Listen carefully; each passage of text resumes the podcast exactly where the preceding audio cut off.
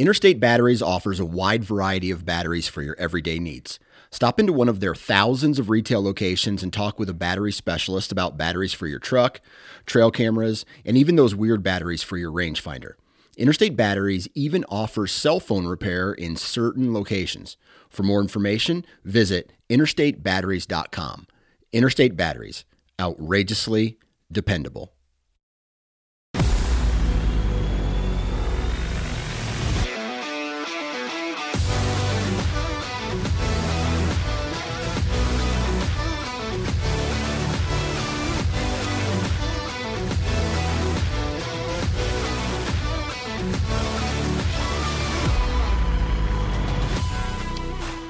Welcome to the Missouri Woods and Water Podcast with your host, Nate and Micah. Missing Andy tonight. Missing Andy, cleaning grain bins out. Yeah, I mean, well, he's starting to get into his busy season, like super busy season with, you know, planting. So it's ex- it's to be expected this time of year. Yeah, it is. What is going on, dude? It's getting warm outside. Work's kind of slowing down, which is nice. I'm just ready for spring. It feels like it's today. Oh, we're, dude, it was 75 and sunny. we're recording this on March 16th, so it felt good. Yeah, it felt really good. So Uh, I'm excited about our studio. yeah, some things are coming together. We're gonna actually not build a studio, but we're gonna actually uh, We're we're gonna converting. we're gonna graduate from this folding card table that we're sitting in front of. In is that called a card table? It just looks like It's just yeah, it's a folding table. yeah. You call it a card table. I didn't know if that was like an It's- actual it's got the it's legs. it's not like a poker table like people are No, probably hell no. thinking. You know, it's got the legs that you push the button and Yeah, pull 'em it's up. it's like one of those ones that you would bring out. You take it during to a like barbecue. like family or you know Shit, yeah, that's what family this is for. Thanksgiving, and you would put the little kids. It's got the at this floor, table. four little chairs that come with it. yeah, yeah, this is what this is. yeah. Serve me well. We got this probably for a wedding gift. To be honest with you. Okay. Anyway, we're graduating from our this, and uh, I'm actually Driving down to I'm Arkansas. driving my ass down to Arkansas to pick up a table that I think we're gonna buy Yep. because uh, it's cool. That's why. Yeah, I mean solid cedar, you know, handmade, pretty cool little table. Yeah, and it's big, so we can uh, have you know guests in studio with us, and Yeah. so we're excited about it. We got Yep. some like idea. We're thinking about burning our logo into the damn thing, all kinds of stuff. That was my idea. Don't try to take that from me. That was my I said we. Yeah, but that was my That was a great idea. However, I've got I've got to be devil's advocate. If we burn our logo into that table, it no longer is resellable. Okay. Just saying. I don't care. I don't care. We might, we might get it back here and be like, maybe we don't want to burn it into there. nah, we're gonna do it. We, you know what we could do though. I thought about this too it's a nice table. So we're gonna want to use freaking coasters, dude. It's a You're not a coaster user, but no. Let me let me finish. Get Missouri Woods and Water coasters. I ain't You know where I got that idea? I don't know. our buddies on at the Between the Tines con, uh, podcast down in Louisiana. If you don't know who they are, you should go check them out. It's a cool podcast. They have them. Really? Yeah, it's a. Well, instead It's of got that, their logo underneath a like a. why don't let's just do koozies instead? Because I want to be classy and have coasters. I ain't gonna use it. I know you won't. You don't use a freaking coaster in anything. Yeah, I don't. Don't like them. You know they keep from getting rings all over your shit, right? I like rings. You just do it because you know I got OCD. No, it's just because I don't give a shit and I don't care. Yeah, but when you spend money on something, you want It's to my money too. it. No, no, no. But I'm saying like my coffee tables and shit. You come over, you put your freaking beer bottle right on my wood. That sounded dirty. Uh, but yeah, so I'm, I think I'm gonna Speaking of beer, if you do not pick me up some Yuengling while you were down in Arkansas, America's oldest brewery, by the way, if nobody knows where it is, best beer ever made. If you don't pick some of that up, we're gonna have a problem. Pull into a, pull into a gas station. It's at every gas station down there. Okay, I'll think about it. You're gonna have to get fuel. It's gonna happen. Get it done. I'll think about it. So let's get into some of our partners for today. I don't know if I'm done bullshitting with you yet. Oh no, you want to talk about how we went and killed a coyote the other night? We did. Yeah, with Russell. Me Oh and yeah, Russell. yeah.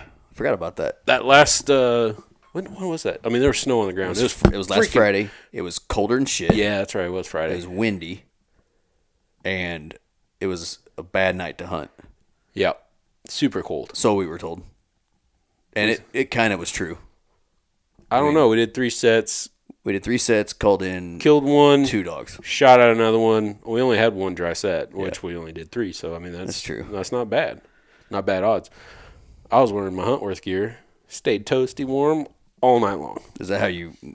Yeah. Did you like how I Well, did that? We didn't even done with the story though. but you like how I did that? though? Transition into hunt. That doesn't count though. But I was using my new thermal that I bought. That was my first hunt with it, Yeah, I looked through it, man. That thing's pretty slick. and uh, I got one complaint. Not. It's not even a complaint. It's a. It's a four base mag. Yeah. Well, my complaint is my scanner. When he's like, Kyle, right here. Where is right here? Dude, that thing was coming in Right on in a front of the string. call, It was anything. Yeah, ch- fair enough. But Russell was already on him. He was on Russell's side. He was the one that was going to take the shot, anyways. So I mean, me and Russell knew where he was at.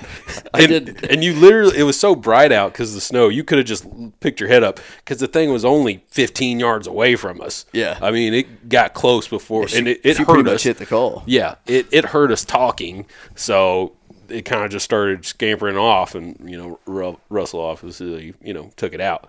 But uh, yeah, the thing was, you could have just went, oh, okay, right there, there, she is. Yeah, it was it was good, but she came in. It was funny because they they went crazy Mm-hmm. after we started calling, but then she came in silent. Yeah, came in silent and from a direction we didn't think they were going to come from. Yeah, so she either circled or she was somewhere else and Yeah. just came in silent. But And those other ones Just either didn't- never committed or what, I don't know. yeah, it was cool though. Yeah, pretty cool. But you were taste, toasty warm in your Huntworth gear. I was, man. I was super toasty. I mean, it was Of course, so was I. I was in my Huntworth stuff too. right. I mean, 15 mile an hour winds. I actually got hot. Remember why though? Um, Because I was like, man, it's freaking cold. So I put on my base layer. Then I put on a jacket. It's like a, uh fleece lined, yeah, Um not windproof or anything jacket. And then I put on my real heavy coat. yeah. Oh, so you doubled I got up. a little warm. Yeah, see, I, I wore, that- yeah, I wore a base layer, and then uh, I wore the hoodie. And as far as top goes, I wore, what's that jacket that I got? They're heavy, they're heavyweight jacket. I can't remember the name Yeah. of it off the top of my head, but I mean, I And then what was weird is, I mean, you were you were nice and toasty up top, but you were buck ass naked waist below.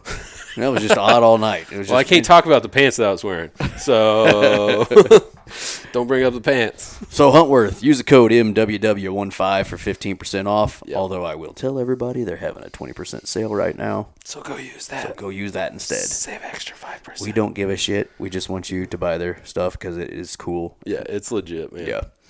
Uh, it doesn't help us by using our code, so just go save more money. Yep. Uh, Alps Outdoors. Super, super excited about. Uh, I'm ready for my uh, tri leg stool because I broke mine. Yep. So I've got another one on order.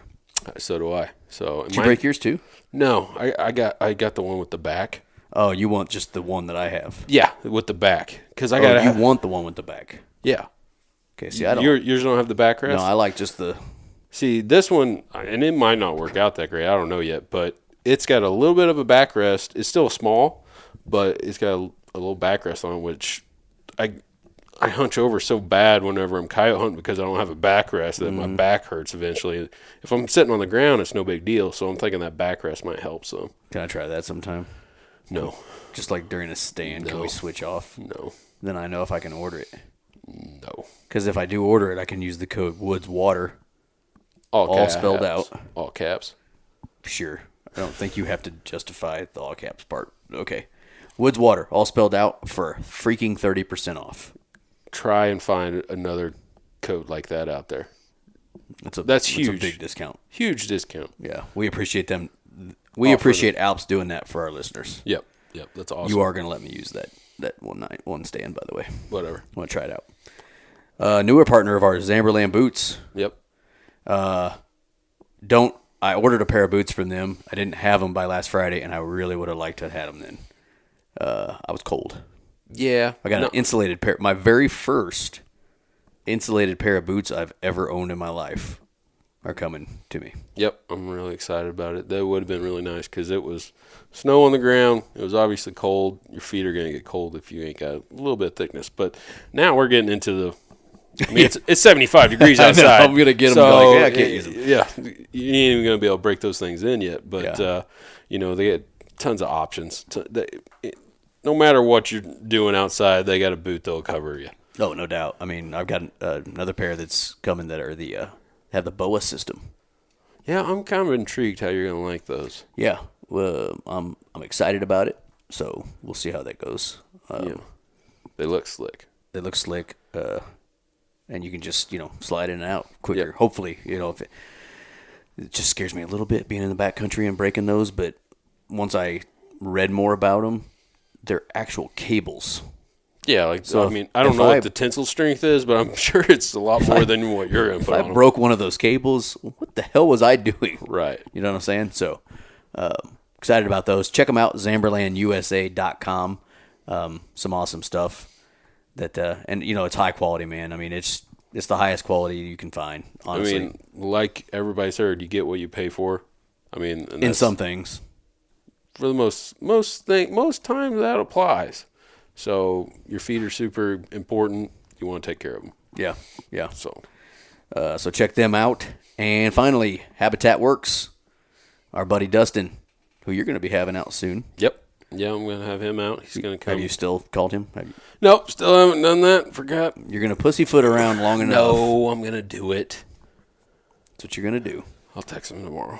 It makes But Dustin, uh, obviously, is probably pretty busy this time of year. Actually, I know he is because I watch his Yeah. Instagram stories and stuff. yeah. stuff. If anything, follow him. He throws out good tips, and tricks. Informational stuff. Yeah, lots of good stuff out on his social. Yeah, so. check out his social. It's Habitat Works. Um, I don't know, just on Instagram. If you search Habitat Works, you'll find him. Yep. And uh, same thing on his Facebook, Habitat Works. Um, he kind of does a little bit everything: timber stand improvement, fires, which is this time of year probably about perfect. Oh, it's You know, definitely it's perfect. just starting to green.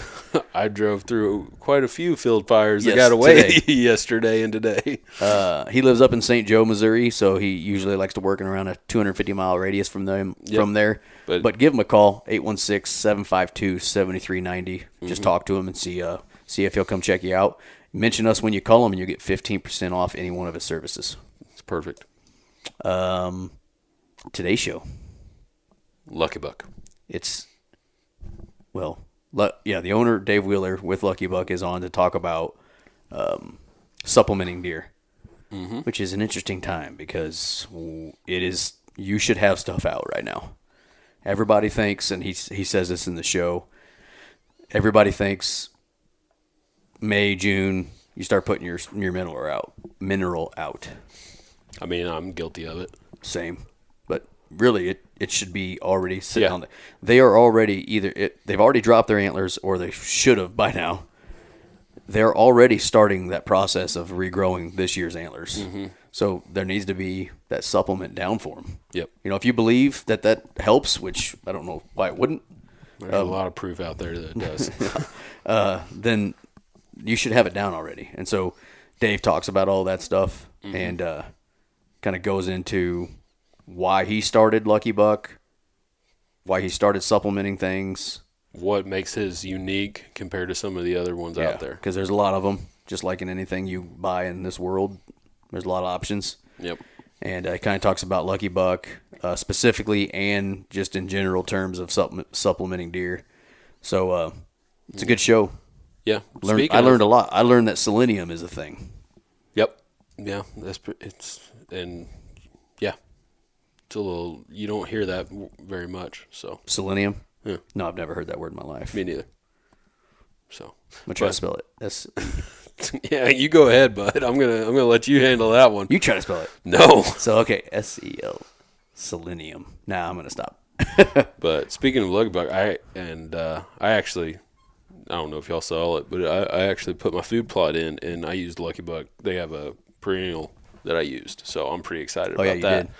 You look dead ass tired after that too. I had to rake it all, dude. I'm I'm pr- I'm proud of you, man.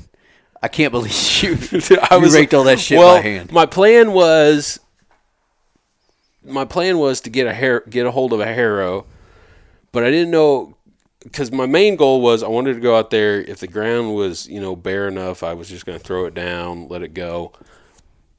Or if I could get a hold of a harrow, and I wanted to get, pick my cameras up and put my mineral out.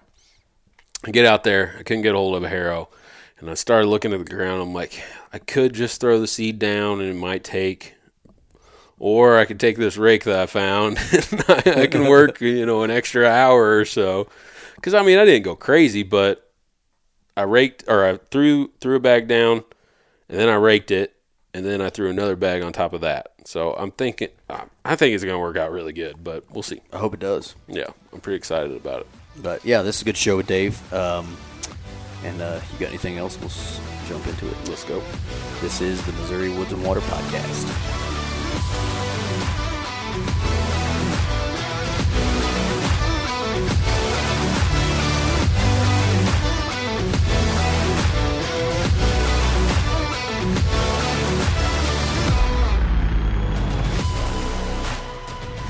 Okay, with us tonight, we've got Dave Wheeler with Lucky Buck. Dave, what's going on?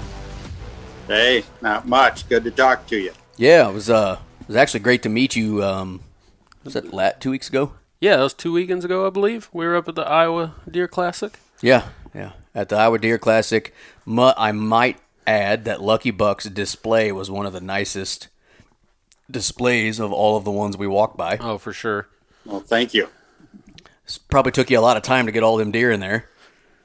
Yeah, I well, I've done it enough times now that it's getting a little a little better routine. But I Yeah. think we probably are one of the most photographed booths in most of the shows we go to. Nice. Well, and and so we got to meet you in person there.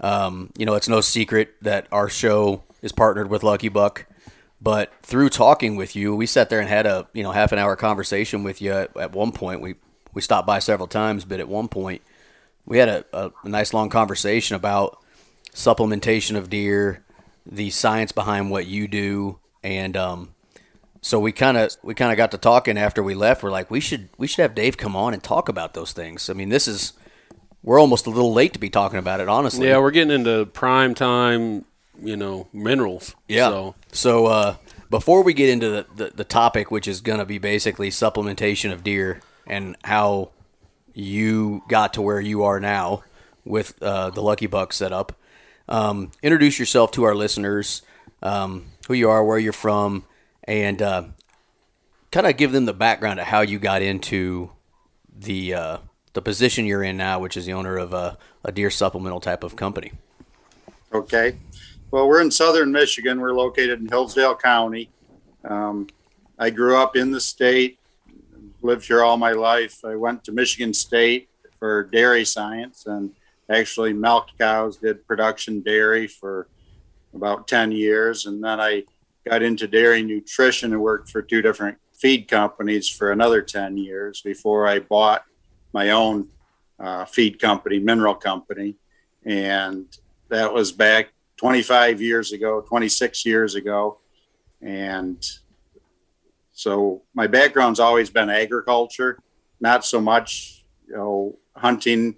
I love to fish. I hunt, but not very well. and I go out and just enjoy enjoy the outdoors. But primarily, I like agriculture, and that's been my my love and my passion for years. And it is a difficult way to make a living. It's it's uh, challenging. The farmers don't have control of the prices of their commodities, and therefore the people selling them their products don't have a lot of uh, regulation on on profit margin and, and and being successful that way. So when I bought this company back in '96, uh, deer cocaine was really popular, uh, especially in Michigan here and I thought I could do better, and I wanted to diversify away from strictly the dairy side of it. So I used some of the things I knew about what cattle needed and about controlling intake, and designed a mineral just based on that, uh, with no real uh, idea that it would make a huge impact on antler size. What I didn't what I didn't really know, I knew the deer would be healthier, but I didn't realize how much impact a healthier an antler size a healthier deer is. And a couple of years later, uh, some people had some really good luck with it. I can go into some of those stories, but the the marketing opportunity of a lifetime came 20 years ago last year in 2001 when the world's biggest eight point was shot on my farm after he'd been on it for two years. And then since then, it's been a, I would say a roller coaster, but it's mostly uphill. It's been, it's been a really good ride and, and we've just grown tremendously in the last 20 years now. So would you say, uh, your background in ag helped you develop, I guess I'll call it the formula for, for deer strictly because it wasn't that you were worried about antler size up front or helping antlers or anything really with that. It was more the health of the animal itself. Because right. with cattle, especially like dairy cattle, I mean, it, it we're not trying to grow antlers. We're trying to have a healthy cow. And so, is that kind of the way you approached it up front when you first started in, in the deer side? I do think that was definitely an advantage to come from the ag side rather than a passionate uh, whitetail guy that wanted to get into the industry.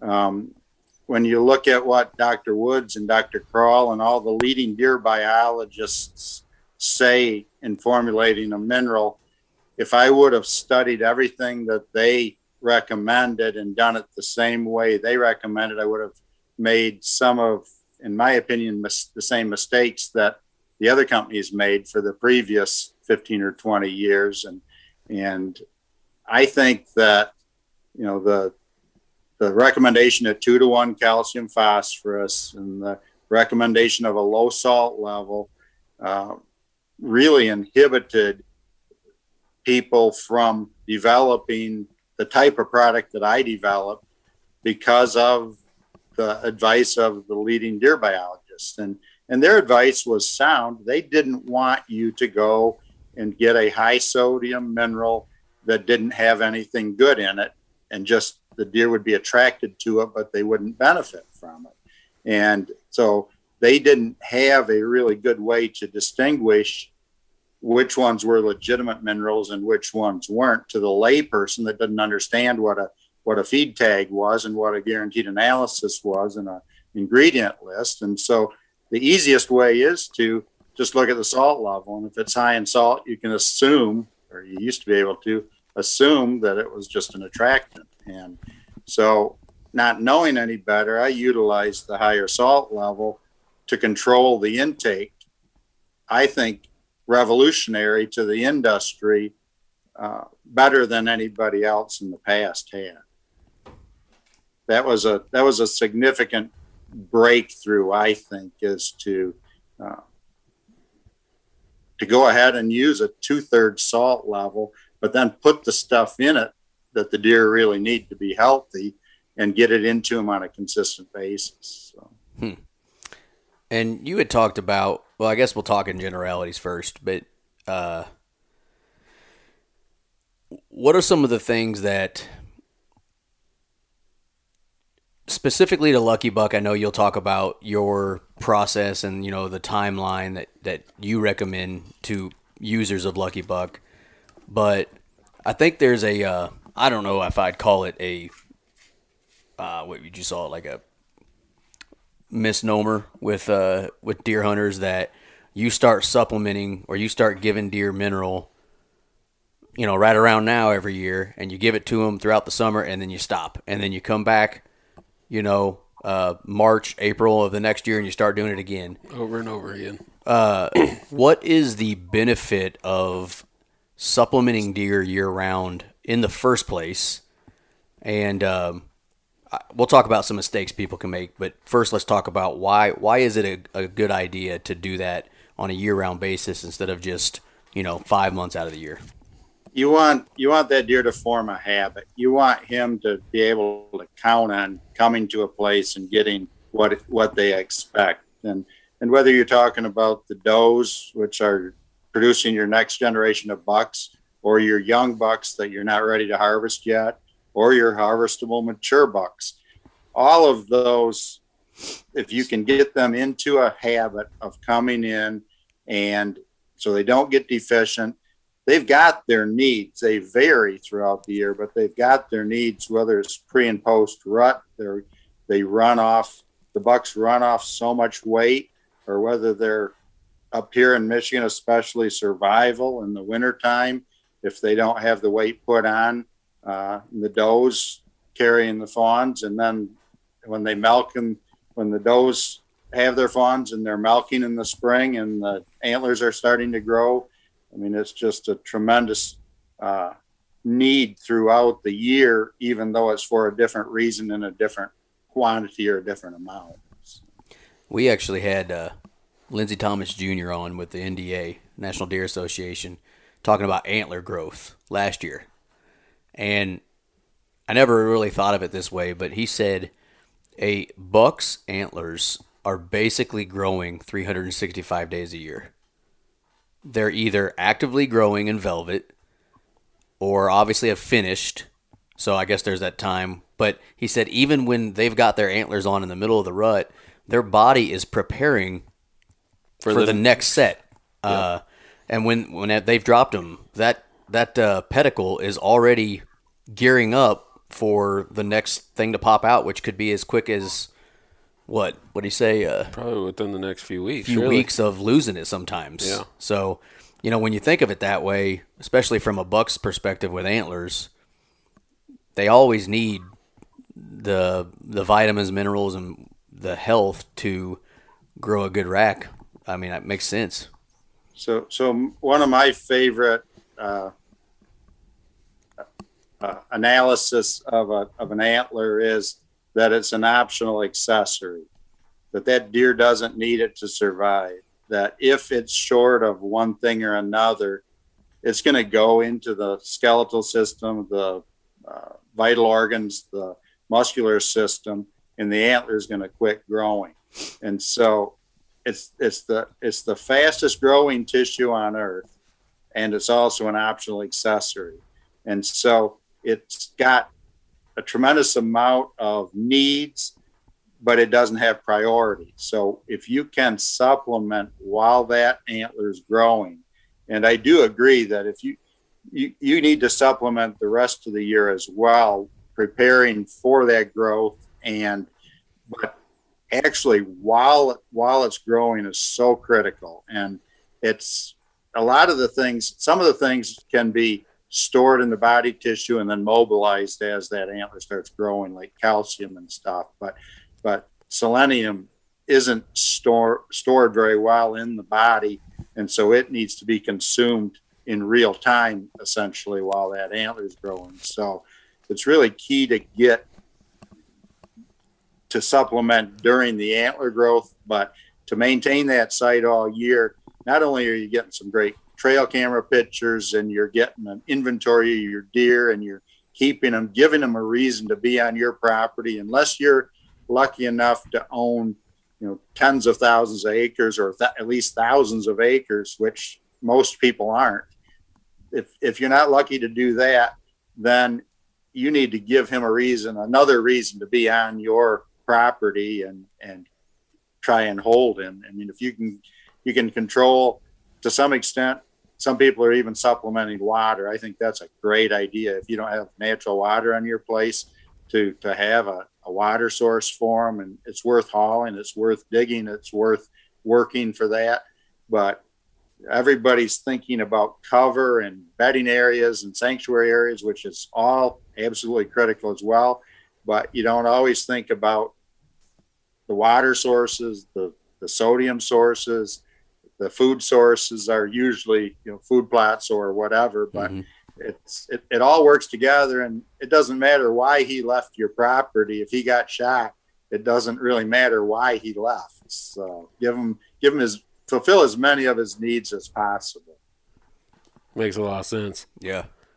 Yeah the uh is is there have you noticed a common mistake people make when supplementing deer i mean I'm not even really specifically talking about using your stuff right yet. We'll we'll get into Um, you actually, when we get into Lucky Buck, you made a great point to us when we were at the Iowa Deer Classic with us that I'll bring up, and because I, I can't remember what you were talking about at the moment, but I remembered what you said to me.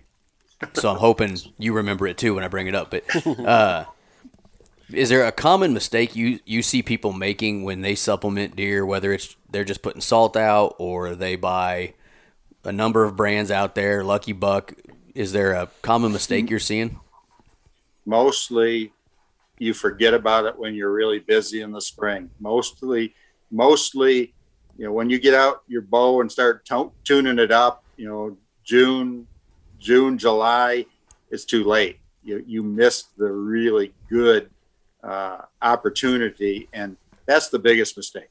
I mean, even our product, which we push early spring use, more than half of our total sales happen in June, July, and August. Hmm. And you'd probably that's, that's you'd probably the, rather them see January, February, March is when it should be done, right? Yeah, February, March, I would like my top sales, and and even the sporting goods stores. And I fought this for over 20 years now, trying to get them to put it in as a spring and a spring product. And it's a it's a summer fall product for most people and most of the most of the supplements.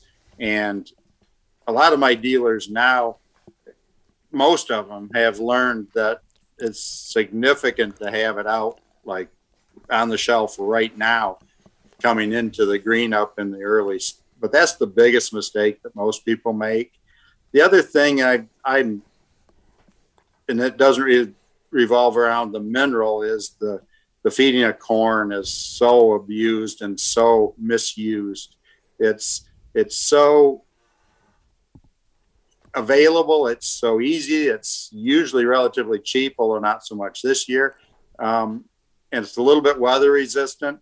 And the deer absolutely love it. They just pound it. And that's part of the problem is they like it too much and they overeat on it. Unless you've got a, a timed spin feeder that you're giving you know, specific doses out. I just I think the biggest overall mistake for supplementing is slug feeding or just you know letting them run out and then giving them uh, all they want and you would never do that to livestock. You would never do that to to a cow or a horse is suddenly introduce them to a, a corn when they hadn't been used to it because they would have diarrhea instantly. And that's what's happening to the deer. And in some radio controlled uh, radio collared studies there's more deer die from uh, feeding corn than all other causes combined, including hunting and cars and predators. And oh wow, wow! People just don't realize just because it disappears quickly and they like it does not mean it's healthy for them. I think that's what you were actually telling me about when we were talking. Yeah, you, you made an analogy like it might even be with like my kids. Your kid likes ice cream. That's fine. They can have an ice cream sandwich they'll eat an entire box. Yep. Is that a good thing? No. No it's the same thing with corn. They'll they'll eat as much as you give them, but that doesn't make it good for them. And uh, I've heard that before too. That you know, corn actually isn't great for deer.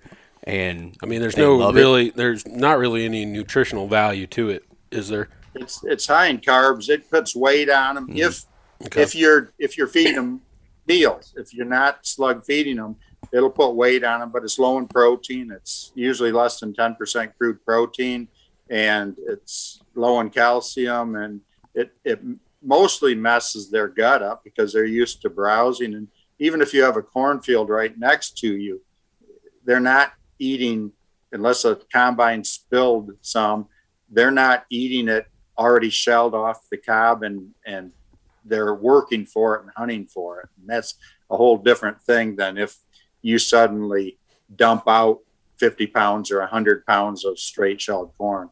I don't mind so much even ear corn. You can where it's available, and there's a lot of places up here that are beginning to sell more and more ear corn, but most people don't. Most people are feeding just shelled corn, and it's it's just too too much ice cream too quick for them. too many ice cream sandwiches. but they are good. They are good. Yeah. Yeah, my, my son the other night got on my ass because uh, I had two in my hand. Are you giving that one of those to mommy? No, these are both mine. Why are you eating two? Don't worry about it. because I'm dad. That's why. So yeah, um, that makes sense. And I mean, we'll talk about actually one of your other products here after a while, but uh, I guess we could bring it up now. Yeah, let's go ahead and bring it since it's kind of on topic. Uh, because we were talking about corn, and, and you got into one of your uh, newer things, which is called Freak Factor. Um, that is designed to assist with that issue a little bit, right? I mean, tell Right. tell tell the listener about it. I've actually got a patent applied for for slowing the consumption of a grain product to wildlife. And I think that is going to be revolutionary to the industry because most people, the only thing they think about is maximizing intake. They, whenever I do a show, I've been doing shows for 20 years and I've done as many as 20 shows a year. And it seems like I hear over and over again somebody coming up and they always call the stuff shit. And they say that shit is so good, it was gone in one day. That's how they evaluate how good the product is. It's how quickly it disappears. And that's how quickly their $20 bill just disappeared. and the deer are sick because of it. So I, I've been scratching my head and thinking about this for years and finally decided I'll use the same type of thought process as I've been using on the mineral for 20 years and develop a way that I can control their intake, not just maximize, but control that helps your pocketbook and it helps the digestive system of the deer. And that's a, combined, that's a win win situation. So you can feed this alone in a 20 pound bag. In most cases, will probably last three weeks. You'll be getting good trail camera pictures and good deer deer activity on it. Three weeks later, where that same 20 pounds of corn would be three hours on my place Oh, yeah. instead of three weeks. And you can also mix it with corn and slow the rate at which they're going to eat the corn. And that I think is where this is going to really shine. It's not going to take a lot of this to keep them from coming in and eating so much that they're going to get sick. And you mix it at an 80 20 or a 50 50 or a 20 80, whatever ratio you want your corn to last at. And I think that is going to really revolutionize the way people are feeding their deer pre and post rut, you know, late, late or fall and, and through the winter time, whenever you would be naturally would be supplementing corn. So it's a dried distiller's grain base. It's excellent quality protein. Uh, it's high in high in crude protein, high in fat, high in bypass protein. It smells great naturally. We've added some of our apple flavor from our from our minerals and Well, then I'm going to want to eat it. yeah. added added some molasses to sweeten it up, but still they cannot just scarf it down, no matter how good it smells. The smell will attract them, but they'll ha- they'll have to eat it. Our goal is slow, uh, is small, frequent meals, and that's what's going to fix most of the problems most of the time. Is if you can get them to eat, keep coming back and taking a few nibbles instead of just sitting there and hogging it. Nice. Yeah, um, we actually you had a bag of it open and we were messing with it. Uh, well, we- I mean, it feels. I mean, that's yeah, it kind of feels like a Yeah, it's a, you know, really Look- look- lightweight type of. yeah, a little, almost like a powder kind of. You know, it's similar to a mineral, to Yeah. a loose mineral. Yep. So That's cool. Yeah, I saw that, and um, yeah, we definitely want to start trying that this year because I was one of those dudes. I went and bought a hundred pounds of corn just to see if I could get a picture in the the winter of this one deer that lived, hopefully lived, and dumped it all. And then over the next month, watched a bunch of freaking raccoons eat all of the corn, and then reproduce right in front of the camera. Not a single photo of a deer during that time, but uh, what's funny though, not to you know make this all about what it is, but I I went out and dumped lucky, my lucky buck, which I I posted a video on our Instagram that folks can watch, and Andy got a call from the neighbor the next day about that farm that I dumped it on, and uh, he said there were eight deer back here the other morning, and that's That's either odd. either really random or the earliest the deer have ever been back on that place. because they usually leave during the winter and they don't come back till it greens up. Yeah. so, pretty excited about that all, all of a sudden. Yeah, that's pretty cool. Um, going back to that freak factor, does that have um, the minerals and stuff in it as well? Are they going to get some of the same benefits using that at, with the mineral? A much a much more diluted level, but yes. Okay, so Um, they are still getting it that They're, way. they're going to complement each other as far as when you're using the Lucky Buck mineral and when you're using the Freak Factor. You're going to be emphasizing the Lucky Buck. Well, you're going to have it available year round, but you expect the most use as the grass starts growing. And the Freak Factor, you're going to be uh, discontinuing about that same time. Okay. So they're going to complement each other, and you don't get a lot of activity on the mineral through the winter time, and that's when this the focus on the freak factor is going to be. I gotcha. Do you uh this might be just personal preference, but do you prefer having the mineral site a mineral site and feed feed or do you do you let them be together? So, so originally before the freak factor, and if you're not using the freak factor, then I like a two percent uh, lucky buck with your corn. If you're dumping it on the ground or a gravity feeder, put two pounds of, of lucky buck into a hundred pounds of corn. So that that's a good way to get some into them pre-green up a little more when the antlers are actually starting to grow um, a little before green up. But overall, uh, I want my free choice site at least a little bit separate from my feed sites, from my actual food sources. So it can be right near it, but just not next with it, because it'll it'll kind of complicate things as far as knowing knowing what's what as far as when to replenish and if it's not dis- not distinctive and separate that way. Gotcha. Um, as far as an area goes, how many sites do you want on, let's say, just a hundred acres? You know, round. So I love, I love that question, and my question is, I don't know. You know your property much better than I do, and I want if you've got a pinch point, a funnel, a unique water source, one site can handle hundreds of acres. Whereas if you got a gnarly swamp and lots of water sources, you may take multiple sites for even 10 or 15 acres. So if you've got I want to, I want every pinch point and you know a good funnel. Um, if you got a lot of cropland and they all come into one corner through one ridge along one ridge, one or two sites is going to be adequate. But what I really like is if you start out with say three sites and just replenish whichever one they hit the hardest. Let them decide where they want to consume it at. Okay. Because it does, it isn't always the same one you think it would be. I've had a lot of people be surprised that they were willing to come out in the open or they were willing to come out of their way, but that was the site that they were using the heaviest. And whether it's the the soil, sometimes they don't like the the sandier soils as much. And if you got a heavier clay or loam, that's a, maybe a little better place to put it. You don't really want it to flood if you're down on a river bottom or something. So I like to put it up on a stump and a log or a log too if if I got sand or if I'm going to have a chance of flooding. Okay, yeah, that was that was kind of my next question. I got a buddy, and uh, he he he's been using your product for years actually, and he really likes it. But he's gotten these sites now that have holes in the ground and they hold water. Is it okay to still use those even though they're holding water? Are they getting the same effect, or should he maybe move that site?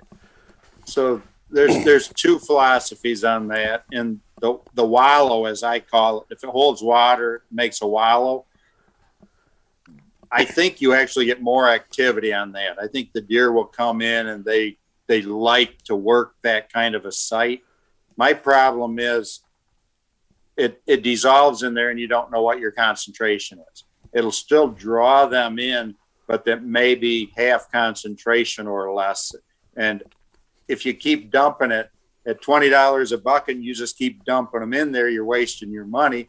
And if it gets too dilute, you're wasting your effectiveness. And so I really like to I wouldn't, if I had a wallow going, I'd maybe throw a little in it just once in a while, but I would have a site that I could actually see the product, maybe even up on a little bit of a, a ridge or something. Mm-hmm. So I could actually see the product and see it disappear. If you have that hole in the ground, you probably didn't keep it out enough. They probably, you know, dug the hole looking for it when you should have dumped another bucket out there. Okay. So I, Yeah. I actually like to see product and see it disappear.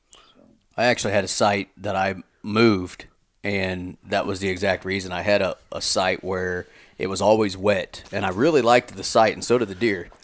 It was always wet, and I would go dump my mineral, and if I was back there in a week working, just for whatever reason, it'd be gone. And anytime it would rain, you would see where it would just because it killed everything downstream of it. I guess you'd call it. Um, Yep. It wasn't actually in a stream, but it would just wash, and I'd have nothing left. And yeah, I had deer on it, but I was tired of.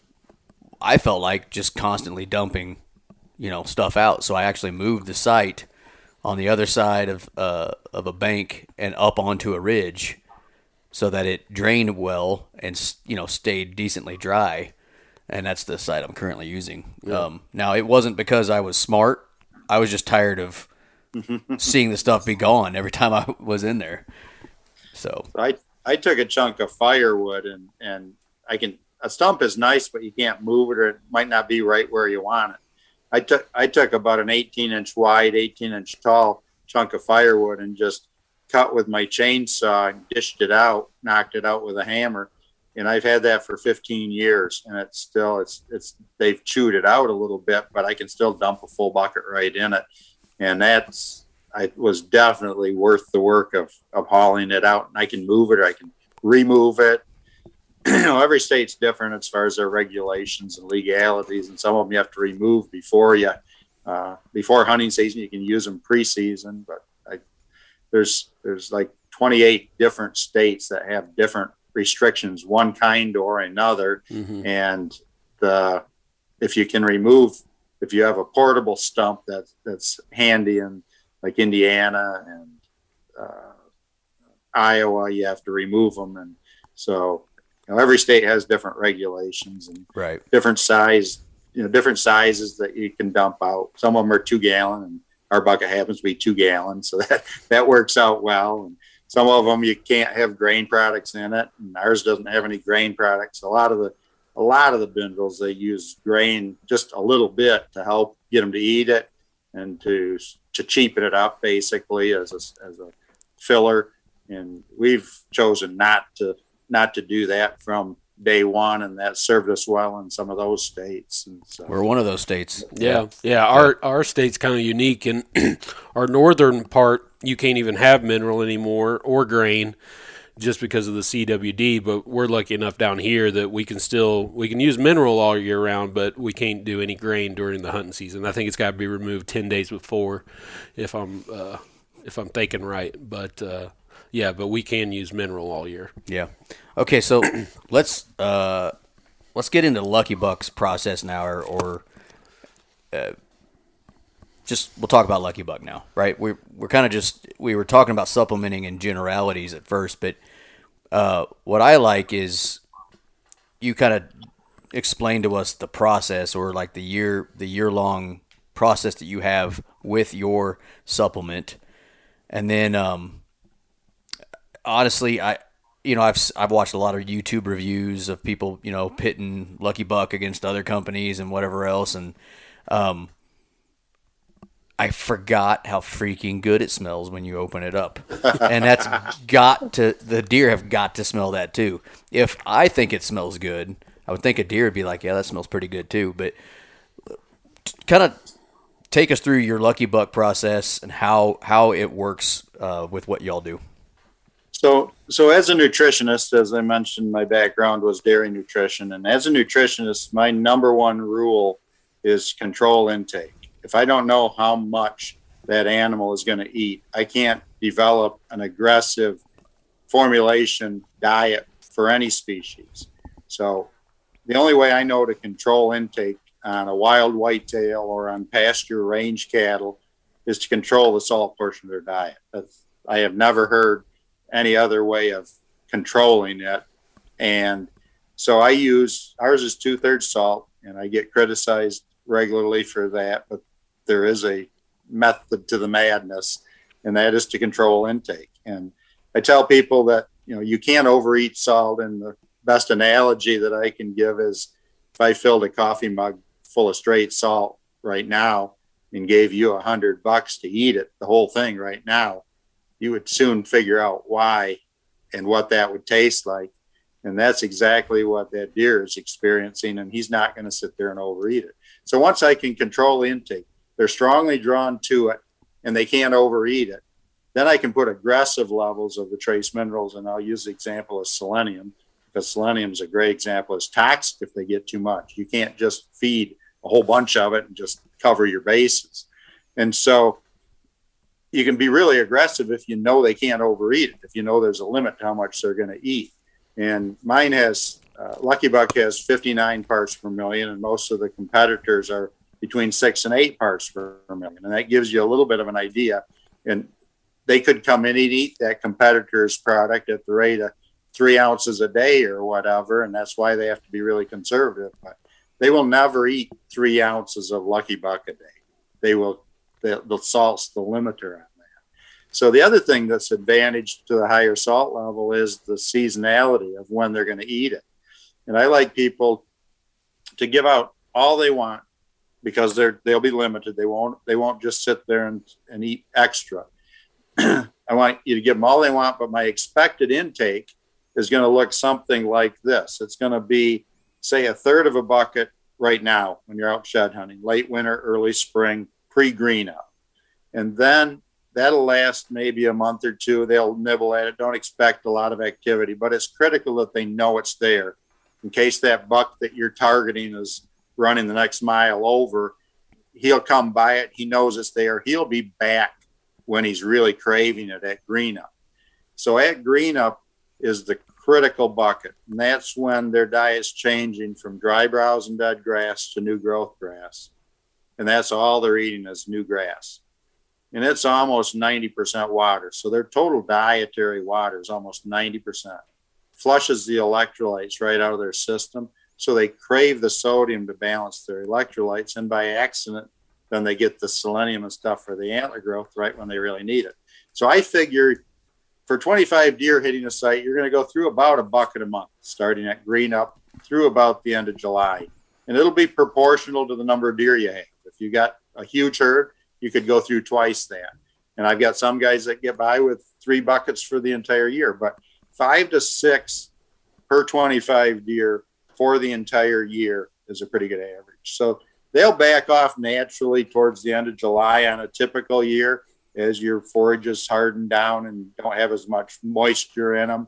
And about a third of a bucket every other month just to maintain your site. And that's your year's cycle. So it's it's really consistent. In fact, I tell people that I can probably tell you how many deer are on your property more accurately than you can if you tell me how many pounds of lucky buck you fed for the entire year if you didn't let them run out and it's the only salt source. So that's the other thing I'd like to point out.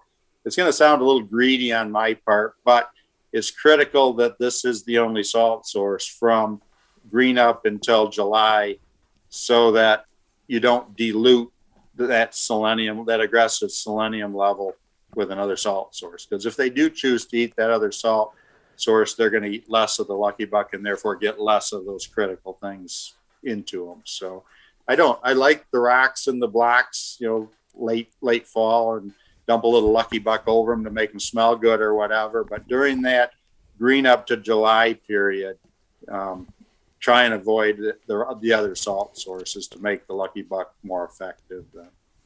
That makes sense. I mean, you, you think about it that way. And actually, on your guys' website, you have a chart. Well, I call it a chart. Is that what it is? Yep. Chart. Yep. You know, it's a chart that kind of a timeline, maybe even that kind of shows people, you know, when they should be dumping full buckets, whatever, you know, an idea of when they should be doing things. And yeah, that's one of the common, you know, probably probably misnomers is, well, yeah, you want me to go buy 20 buckets a year. Well, sure, that'd be cool if you bought 20 buckets, but you'd be buying way too much most likely. That'll last you a few years unless you've got a huge deer population. I I- figure less than a hundred dollars. It retails at about twenty bucks. You'll have about a hundred dollars invested in most sites to do it right, to do it from for the entire year for 25 years. The other analogy that I like to point out on at the green up time is uh, for them eating that new growth grass would be pretty anal- analogous to you eating nothing but watermelon for three weeks straight.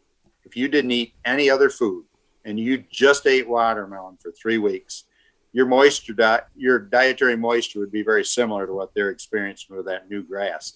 And you, I guarantee, would be salting your watermelon after about the third day, and you'd be really craving salt. Oh, I within a put- week. I salt it Sa- every time. salt I goes it. on watermelon no matter what. If that was the only thing you were eating, it would be getting worse. oh wow. Yeah, that's that. I mean, that makes sense. You know that that's all they've got in their system. That that first part of the year. Yeah. So let's kind of talk about the benefits of it. I mean, we like shooting big deer, obviously. Not that it's mandatory or whatnot, but you know, I prefer to shoot a deer with a big rack if I got the option. Where does Lucky Buck stand apart rather than some of these other minerals out there? So a healthier deer will have a bigger antler. And that's that's the that's the best uh, way to tell how healthy that that male deer is. It's how big his antler is relative to his age. I mean, his age as as as he gets older, he's going to get bigger as well. But you know, my goal is not and, and as impressed as you were with that display that I had at the show, all of those deer were mistakes. They would have gotten harvested the year before if they if somebody would have got the chance to.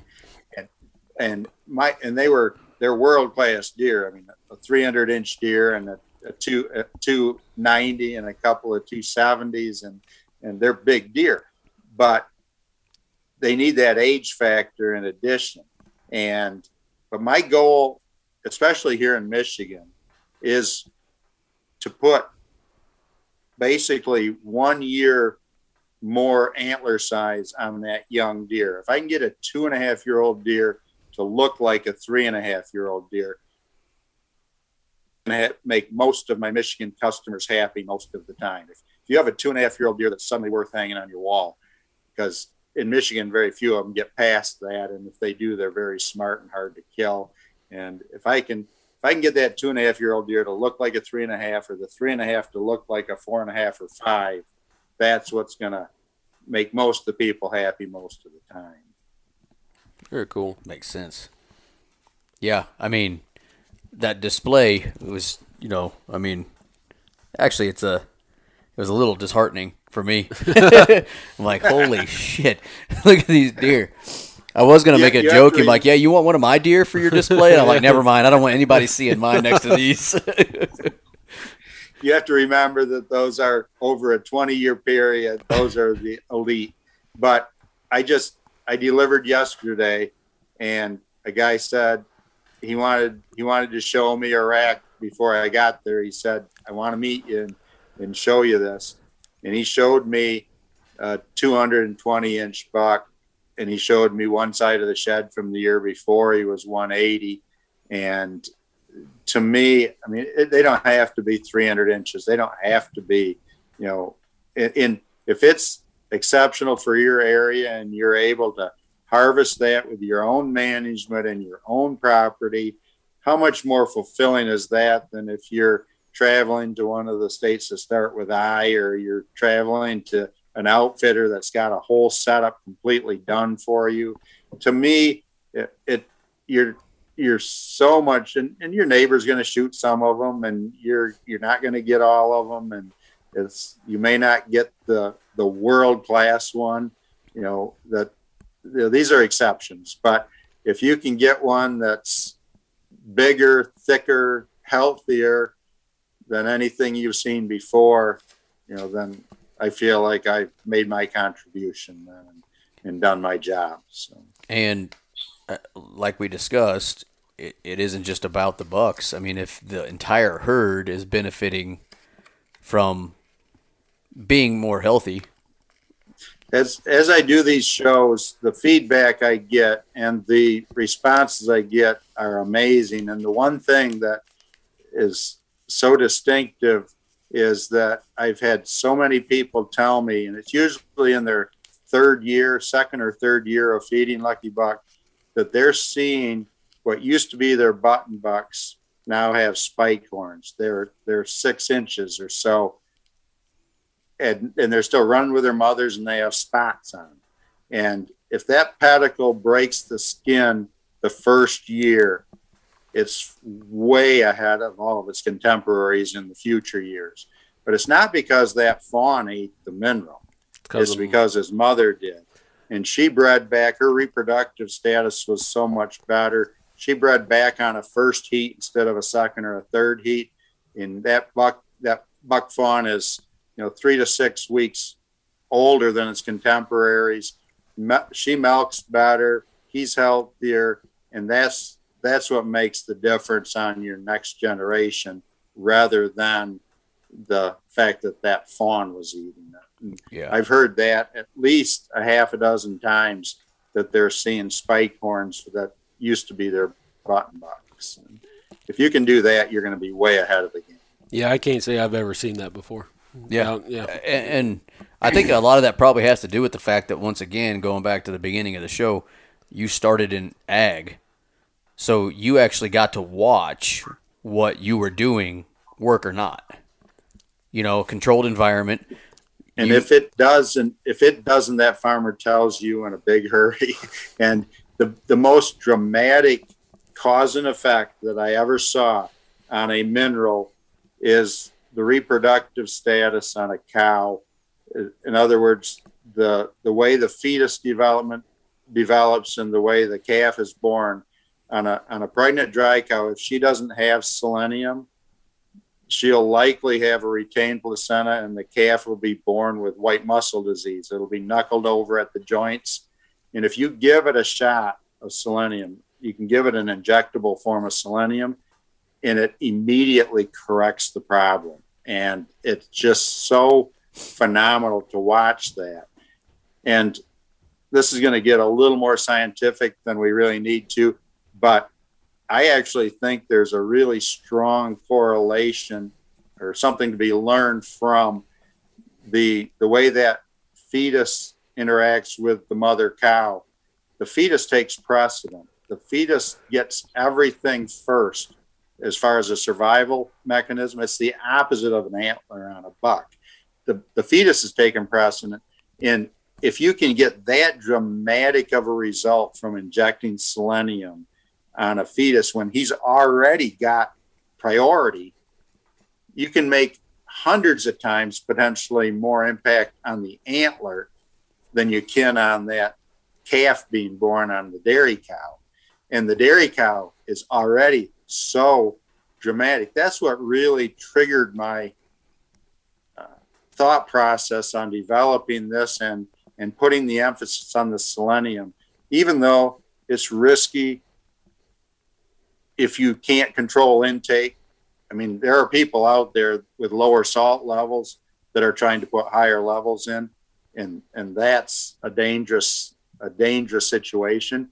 But it's so worth it's so worth having that elevated selenium level that it's worth taking the criticism of having two thirds salt and you know the the stigma that goes be goes with that. Mm-hmm. You know, any anybody that has never used it that gives me a review is usually critical either of the salt level or the fact that we don't have any phosphorus.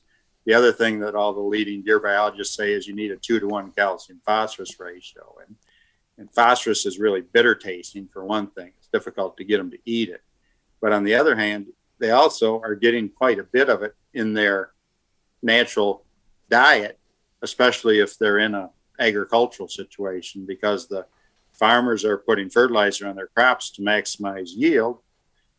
Excuse me. And so they're that's the best source of phosphorus you can get is taken up in a plant and then the, the animal eats it. And so phosphorus isn't really needed and it's very bitter tasting. Yeah, that, that's interesting. I mean, I mean, that makes a lot of sense too. You know, I mean, and where we're at, agriculture. I mean, it's all around. So you, you know they're getting getting some of it then. In in non in non farmland areas, I wouldn't debate quite so severely. I think you will run out of phosphorus as a uh, as a component to the diet at some point, but most places you're going to run out of selenium and the stuff we have in our mineral first anyway. Mm-hmm. So even if you can't maximize, excuse me, you're going to still uh, benefit from ours, even if you're in non-farmland areas. Yeah, and I think that's what kind of cool uh, with uh, with you guys. You know what uh, kind of differentiate and uh, actually what makes us excited to work with Lucky Buck is, you know, me like I was telling you before. Me, Andy, and Mike all decided to do our old man, mad scientist stuff, and we were just throwing shit together, and we didn't really have any clue what we were doing. Well, there's there's a lot of supplemental companies out there that I don't know their backgrounds, but it, it's really cool to work with a company that really has put a lot of thought into what the product they've made is. You know, it's not like, hey, I feel like I'm gonna go make some money and, and throw some some salt in a bucket and call it Lucky Buck and people should buy it. That's uh you know, there's an actual science behind it and your background is is kind of proof to you doing that. So it's it's kind of cool to hear the science verbally when you actually hear it because you can read the back of a, a bucket and you can read your website and read other I, I mean i don't ever really i wouldn't read it long enough to understand it so it's kind of it's cool for me to hear it mm-hmm. i guess i get frustrated when i talk to some of my competitors and they're not willing to give you any of the science and they may have some science, but it's frustrating to me not to know that that thought process went into it. And I don't give all my secrets. I still want to put my kids through college on this gig, so I don't I don't give all of them. But but the selenium to salt ratio and the controlling the intake with the salt is is the the essence of it, and I think that gives people enough confidence and, and gives us enough credibility for people to give it a try. And once they give it a try, we, we have a, a really high retention rate because it's so simple. It's so easy and it's it's a uh, once you once you figure out the program and once you you know figure out the spring usage of it, it's it's a it's a no brainer and it'll be the it'll be the easiest component to your deer management. Those food plots and those and the, uh, uh as as well as some of those things work, they're a lot of work and a lot mm-hmm. of expense to to maintain and to put in. A big headache too, because I always screw them up. But yeah, and I mean, actually, one one thing I already noticed right off the bat is I'm not carrying a five gallon bucket into the woods anymore. It's two gallons, and it's ten times easier for me to carry in. It's small, you know, just walk. The five gallon buckets, I got to the point where actually because they were never full, but they were never they were never uh, empty enough that I could only have one bucket. So I would fill two buckets and carrying them in, you know, together so I could balance my weight. You know, I don't have to do this anymore. So that's already a win for me. Is that one thing right there? It's a small two pound bucket. Uh, you empty it out. Now you got a nice bucket for washing your car. Boom, just saying. whatever you need. Whatever you need. Uh, obviously, you could probably get some more. But uh, so if if somebody's interested in, in starting a Lucky Buck uh, program, uh, how do they how do they find your stuff?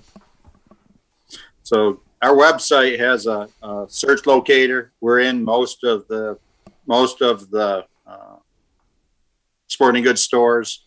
We're in a lot of the ag stores, the Tractor Supply, Rural King, Orscheln's, um, and we're always looking for new dealers. If you don't have somebody in your area, we're glad to uh, talk to them about setting them up as a dealer, so you have a place to get it. The The direct sales, the online sales, just don't work for us because it's so heavy. We're making FedEx and UPS rich, and and we're not. Uh, we're, we're having to charge pass that cost on and and we'd much rather send a, a truckload into an area through a retailer and let them service the account. And that's worked that's worked the best for us. And and we've got thousands of, of locations where people can go and get them. So. Nice. So if they want to know where they can pick it up, go to Lucky Buck Mineral. Is it luckybuckmineral.com? Yeah. Yep. And uh, go to the dealer locator. You can find who a dealer is in your area.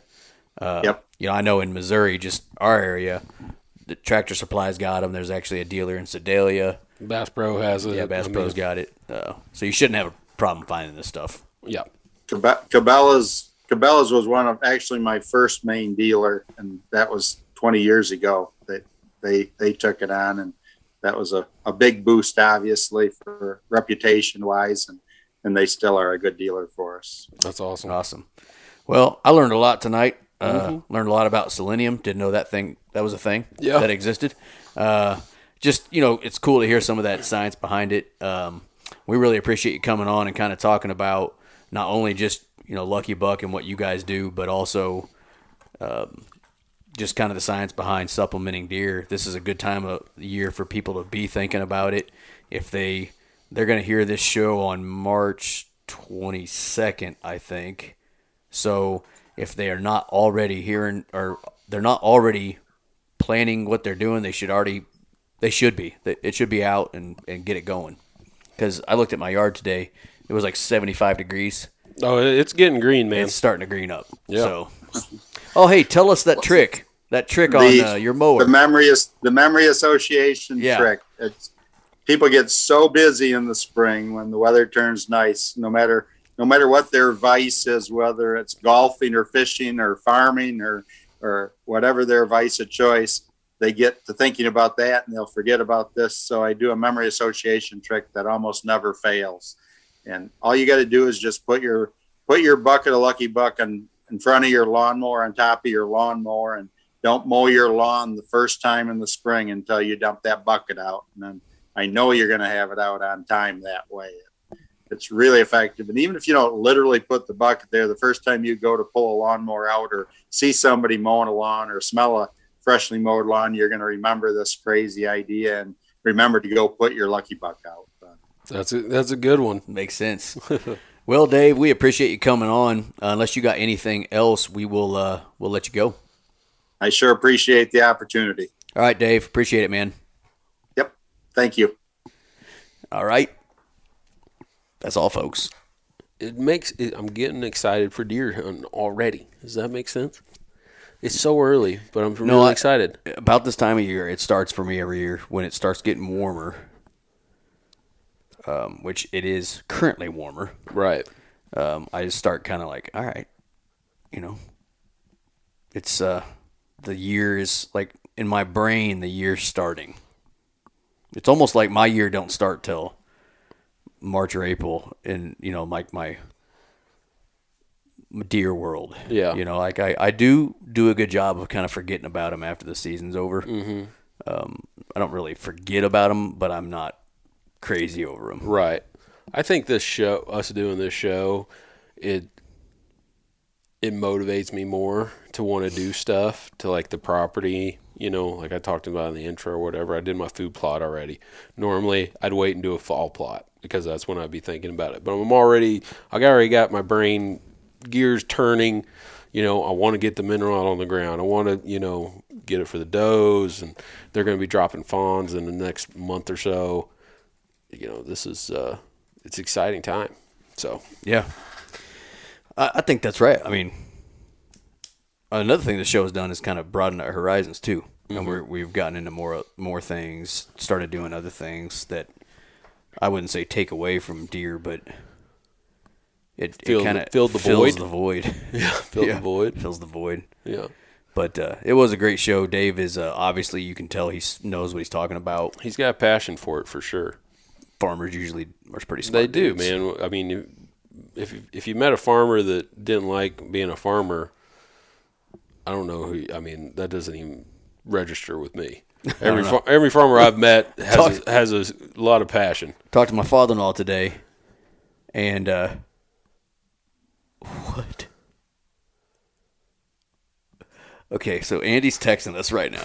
yeah, and he couldn't make it. Obviously, he couldn't make it tonight, Yeah, read it. and he asked how it went. And uh, I just texted him back, "Give us a dad joke. We're doing the outro." What does he try to say right there? He got diagnosed with with a severe case of cicadas. So am I supposed to ask what's that? or is this real? Is like he's he's he being serious? He got diagnosed with a severe case of cicadas. I'm hoping he he better text back quick, or these people are gonna just okay. We're done. We're done for today. See you guys next week. But yeah, I mean it's uh, it, it. Oh, anyway, so I was saying my my father in law. Uh-huh. Uh, he came and fertilized at our place today, and I'm like, "What are you doing?" He's like, "Oh, just dropping hundreds of dollars on your field." Sick of this shit. Okay. I don't know if that's a joke or not. What?